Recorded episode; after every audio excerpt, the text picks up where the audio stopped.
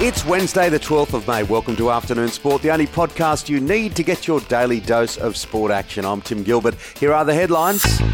Manchester City have been crowned Premier League champions for the third time in four seasons after Man United crashed to a 2 1 defeat against Leicester this morning. Pep Guardiola's side are 10 points clear of second place United and have wrapped up the title with three games to spare.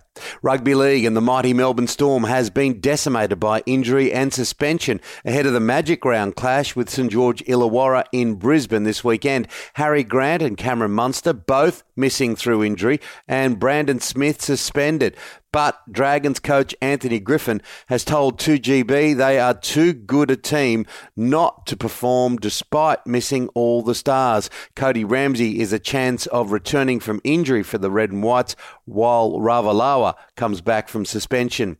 Richmond boss Brendan Gale has declared stars Shai Bolton and Daniel Rioli will not be punished for their involvement in a nightclub brawl on Saturday night. His statement comes amid the high drama surrounding the club after another off field drama.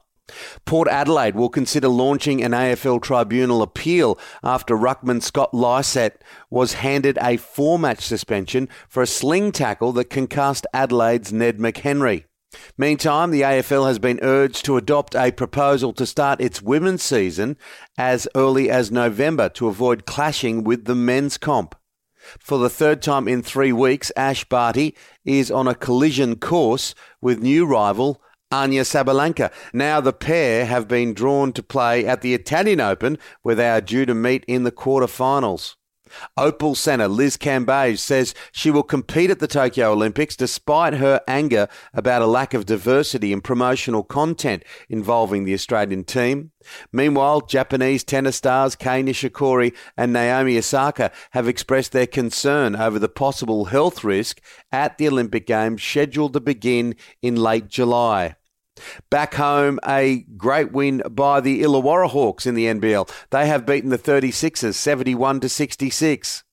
Golf and world number one Dustin Johnson has pulled out of this week's AT&T Byron Nelson tournament with a knee injury a week before the USPGA.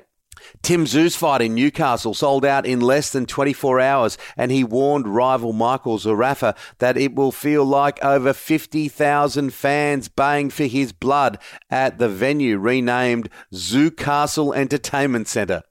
Meanwhile, Paul Gallen says he never took up boxing to win a world title, but he could quite easily be on the global stage, potentially one win away from becoming a world ranked boxer if he upsets Justice Huni in their heavyweight clash on June 16. That's it for the afternoon sport headlines. Make sure to join us for our deep dive show, released in the afternoon, Monday to Friday, where I'm joined by my co host and former Australian cricketer, Shane Lee. Today, we'll be joined by Fox Sports commentator Drew Jones, also on the show today from the NRL, Graham Annesley. Follow us on your podcast app now so you don't miss it.